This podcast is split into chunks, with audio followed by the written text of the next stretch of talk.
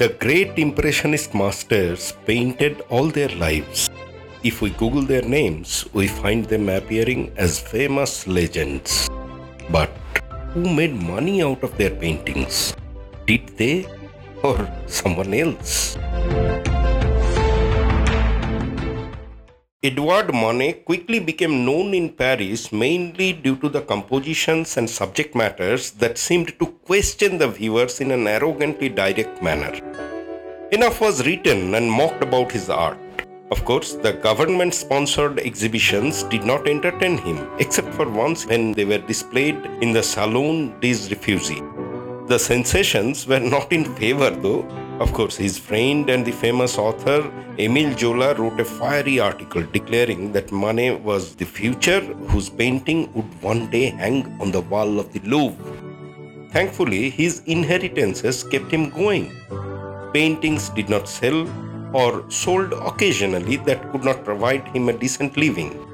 At the age of 40, the first bite of pain in his leg sank its teeth, and Eventually, it made the artist extremely weak. Walking turned painful. He could not roam around the city enjoying the vibrance of the crowd. And finally, at the age of 49, Manet passed away as another victim of syphilis. It was 1883. Cezanne, after dropping out of his study of law, began to pursue his career as artist. But soon he understood that the quick route to money and fame would not permit him access. The government salon would not accept his art. So he decided to retire into anonymity. Cezanne left Paris and settled in his father's estate in Aix-en-Provence. He did not exhibit. He did not even go out of the countryside for next 20 years. In a nutshell, he vanished from public life and kept on painting tirelessly. Eventually, one fine morning, when Cezanne was under the burden of mounting debt, there was a knock on his door. Well, I shall get back to this turning point of Cezanne's life in a while. Let us consider what happened to others. Edgar Degas a friend of Manet for many years, was refused by the Salon too, and he went on exhibiting with the Expressionist rebels.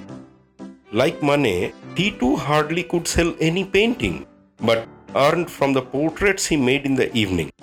His father was a wealthy banker, but when the father passed away, Degas discovered a huge pile of debt that he had to settle over a period of time. Hence, despite a reasonable family fortune, Degas had to struggle to survive. Notwithstanding, Degas could afford to keep painting while laying low with a very modest lifestyle. And when he was 30, his eyesight began to go blank at times. Finally, by the age of 36, he ended up almost blind. But he lived up to the age of 83. But why is it important? I shall get back to that soon. In case of Monet, health did not falter and he lived long up to the age of 86 when he was famous and rich. Van Gogh, an outsider, could never sell beyond one painting in his 37 years of life and shot himself to death. Paul Gauguin, too, like Cezanne, disappeared among the tribes in Tahiti Island looking for that place under the sun which might bring him the peace and relaxation as well as simplicity he had been seeking all his life. No fame, no money reached the man in exchange of his genius touch on the canvas until he died. But this happened more because he too stayed as an outsider of the Impressionist world. Now, these were all legends. Their efforts changed the course of art, but when did they get any monetary return? At what age? For that, we must note two turning points in the history of art. The first was when the art dealer Paul Durand Ruel began to purchase entire studios of the artists like Manet, Monet, Degas, Marie Cassatt, Pissarro, and so on. The other one was when Ambroise Vollard began to give solo shows to late Van Gogh or Cezanne. Let me describe the background of Paul Durand Ruel in brief. His family owned a painting material shop. When the artists could not pay their dues, they began to exchange the materials against their paintings. And soon they realized that the paintings had a market. Eventually, they turned a full fledged dealer. Usually, art dealers are of two kinds. One category is entrepreneurial, and the other is ideological. The first kind dominates the art market at all times. But the ideological art dealers are altruistic. They promote a particular kind of art they believe in. Commercial aspects do not hold priority for them. In fact, such dealers are long term investors who aim at a large return over a long period of time. Paul turned out to be one of those rare ideological dealers. He began buying slow, but in a couple of years the momentum increased. During 1875 1876, Paul Durand Ruel began to buy entire studios of the Impressionist masters. Of course, at cheap prices, he acquired the paintings, but he bought when hardly anybody purchased their works. And it is at that time that Paul Durand Ruel had knocked the door of Cezanne. However, you can see almost all of the artists hit or crossed their middle ages by then. For instance, at 1875, Pissarro was 45, Degas was 42. Naturally, Paul could not sell the paintings soon because nobody wanted Impressionist paintings. In fact, it took almost 20 years for him to secure a market that paid manifold higher than his buying prices. By that time, there was another entrant in the scene, Ambroise Vollard. He gave the first solo show to late Van Gogh on the insistence of Van Gogh's sister in law, Johanna Van Gogh. Vollard also gave the first solo show to Cezanne. But you see, when Vollard started giving solo shows, these artists saw the smile of fame and big money. They were in their old age. Most of them were beyond 60, and some of them were already dead, like Van Gogh or Berthe Morisot. Several succumbed to death early, not always because they were particularly unfortunate, but the average lifespan in France was about 30 years at that time. The medical science was yet to develop. In the end, we can see that the drivers of change paid the price of innovation and rebellion through suffering and crisis. Neither did they make money nor enjoyed fame. Of course, there was good enough mockery and ridicule about them. Interestingly, the conformists who were accepted by the Salon and earned money as well as respect during this period vanished without leaving a trace in the history of art. My view stands valid so far. Art survived because of the craftsmen who treated it like any other trade of skill whereas art changed direction because of a handful of men and women propelled by passion and love for what they have been doing.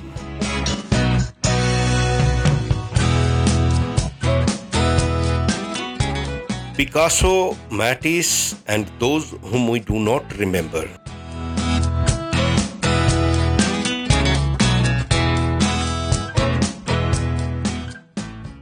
Henri Matisse entered the art scene during the late 19th century, and Picasso did the same a little later.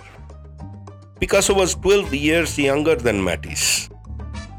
The time of their arrival was marked by the aftermath of the Western world learning to not only appreciate but to accept as standard the paintings of Van Gogh, Gauguin, and Cezanne. The game changing art dealer Ambroise Vollard held shows of the paintings of Van Gogh as well as Cezanne. Manet's shocking representations and subject matters and Monet's rough brushstrokes turned into convention for the public. Impressionism was no more a sacrilege in the temple of art. In fact, the wave of change was pushed further by Edward Munch by his painting of the Scream Expressionism arrived too. Hence, the stage was set for some radical landslide in convention. Rather than saying that the viewers were prepared to absorb the newness, it is better to say that the art world was hungry for something new. It was now a habit, not an exception anymore. As for Expressionism, the trend began right from the style of Van Gogh and Gauguin both of them discarded the compulsion of likeness. Remaining true to the actual color of the objects they depicted on canvas felt like a handicap in expressing the real spirit. Hence, Van Gogh altered the color of the wall, bedsheet, and so on in the painting of the bedroom in Arles. While waiting for Goya to arrive in Arles, Van Gogh painted the Christ. He wrote to his brother Theo, I painted a figure of Christ in blue and orange, and an angel in yellow.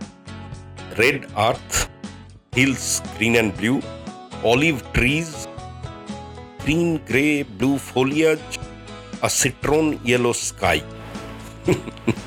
well, Van Gogh was not happy with the outcome and considered it a complete disaster. He destroyed it. But you see, the spirit of the artist is held in the aforesaid sentence. In the painting Scream, Edward Munch took recourse to distortion more along the line of caricature. In fact, caricature or cartoon had since long been the ideal form of expressionism. Have a glance at the line drawing of the scream you will find in the internet. You will appreciate the element of caricature in the form. Hence, expressionism through distortion was already in vogue.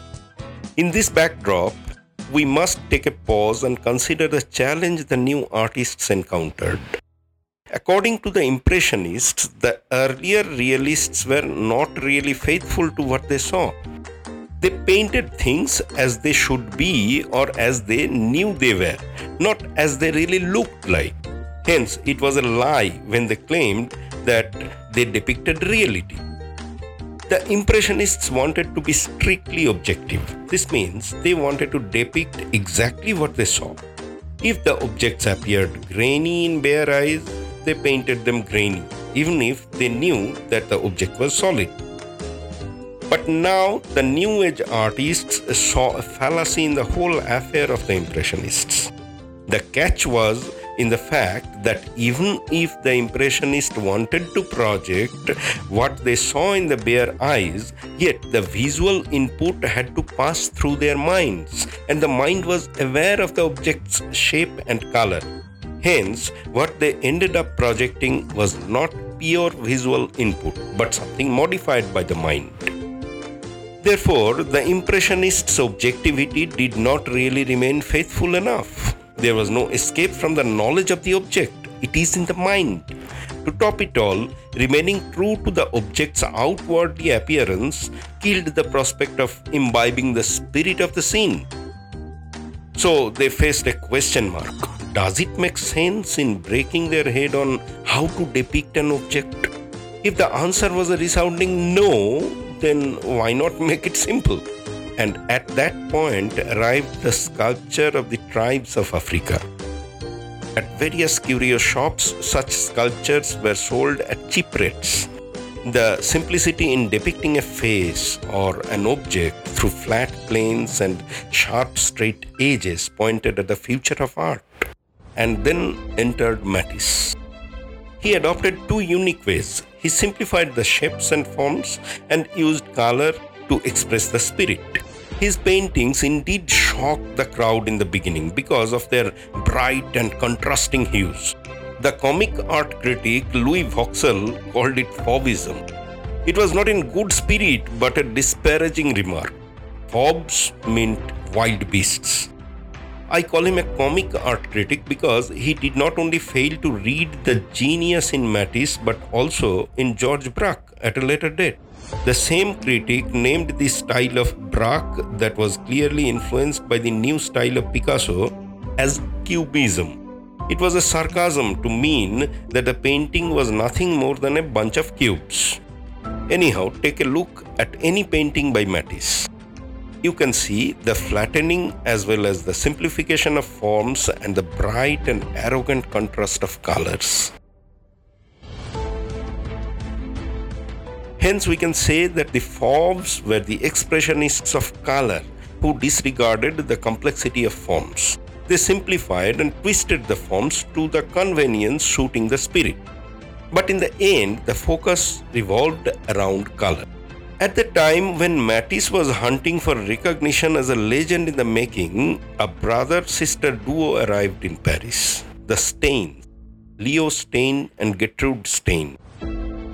Having inherited a large family fortune, yet without any close relative to pull them back to their homeland, America, they drifted to the city of art. Leo probably had a casual aspiration to become an artist and hence ended up in the company of artists and uh, frequented art galleries.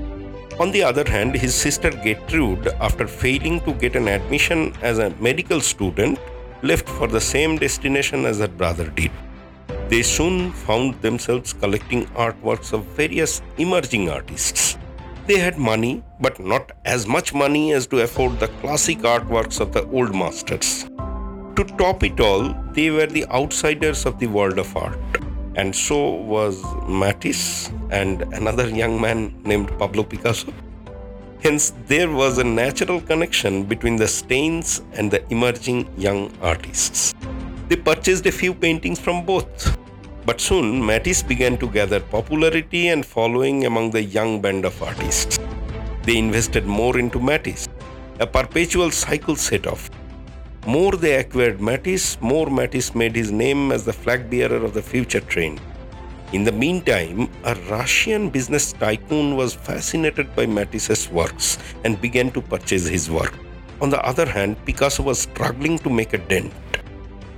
The Steins were his friends, but their focus was Matisse. Picasso refused to be a follower of Matisse but resolved to challenge his supremacy by coming up with something radical and new, not along the line of the Fauves. Also, Picasso saw his clear advantage over Matisse.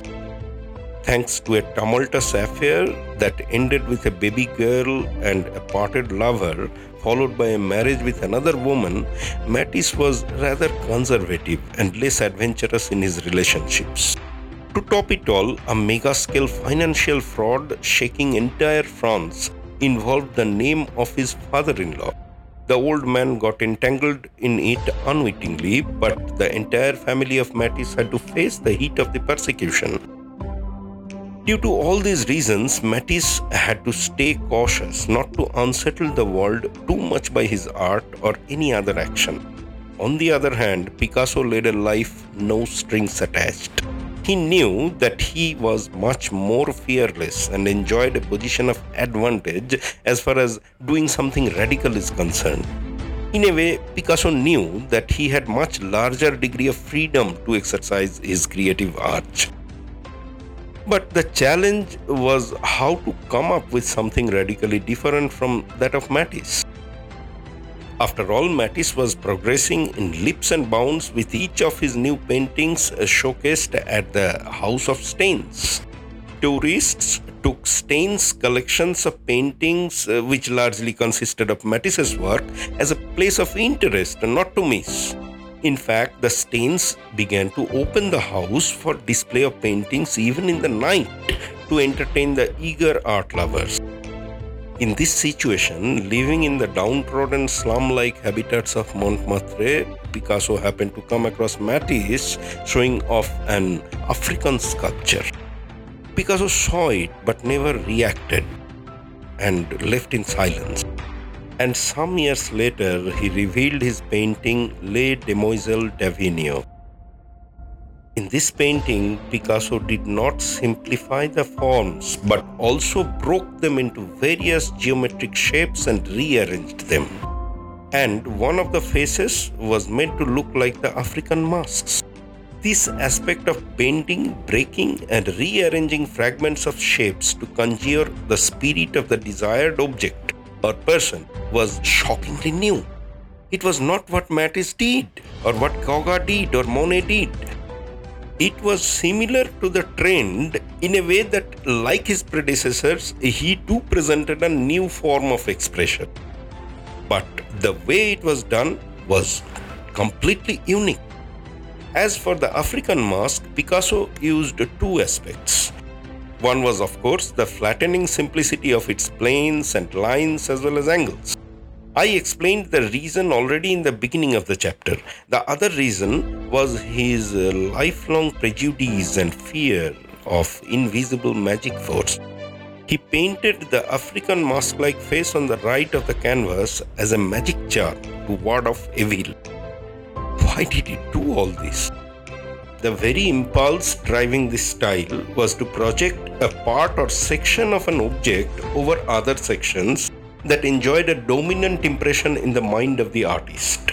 That is how the whole image was configured. Doing so, Picasso had to ignore the classical sense of perspective and concept of depth in space as if space overlapped and carved at its own convenience simply to make sure that the object makes its presence felt more profoundly on the canvas. We can say that this was expressionism through shape and form, unlike Matisse coming up with expressionism through color and Munch expressing through pure distortion of familiar shapes. Whatever the reasons were, the whole image turned radically new, placing Picasso in the epicenter of the revolution in the world of art. During this time, the relationship between the Steins and Matisse began to deteriorate. Leo Stein was almost an artist himself by heart, and needless to say that Matisse was already a living legend. The ego crisis was to happen eventually. This resulted in Stein's moving closer to Picasso. The aforesaid Russian tycoon too collected some paintings from Picasso. And finally, Kahnweiler, an admirer of Picasso, ended up becoming his dealer. It did not take a long time for Picasso to gain fame and riches. Now, one more coincidence must be mentioned at this point. It is Albert Einstein. Of course, Picasso and Einstein did not do the same thing. Neither were there any fundamental similarity between what Picasso presented the world and what Einstein did, but the outlook resembled in a way. Work of both involved folding or wrapping of space, and that too almost simultaneously in two different parts of Europe. I understand they never met each other in their lifetime, and it was impossible that either of them were influenced by the other because both were obscure figures when they were coming up with their early versions of Revelation. But we cannot ignore that the two waves shaking the foundations of the world of art and science must have crossed each other's path. This means the common folks who learned about space wrapping around heavy bodies in space must have also been exposed to fragments of shapes overlapping one another on canvas. I feel these two waves augmented each other. This was coincidence in my view that in both spheres, art as well as science, similar developments happened at the same time. Hence, overall, it was not surprising that Picasso did not die starving at the age of 60 or did not have to shoot himself because nobody wanted to buy his artwork. Plenty of coincidences worked in his favor.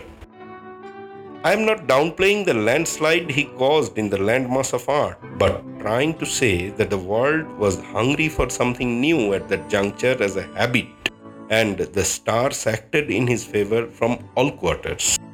Such coincidences did not happen in the lives of the earlier masters. In the next episode, let us take a quick look at the other expressionists of the time, particularly those who lived in Germany. We shall realize how misfortune and calamity consumed them, even if they were no less radical than Picasso or Matisse.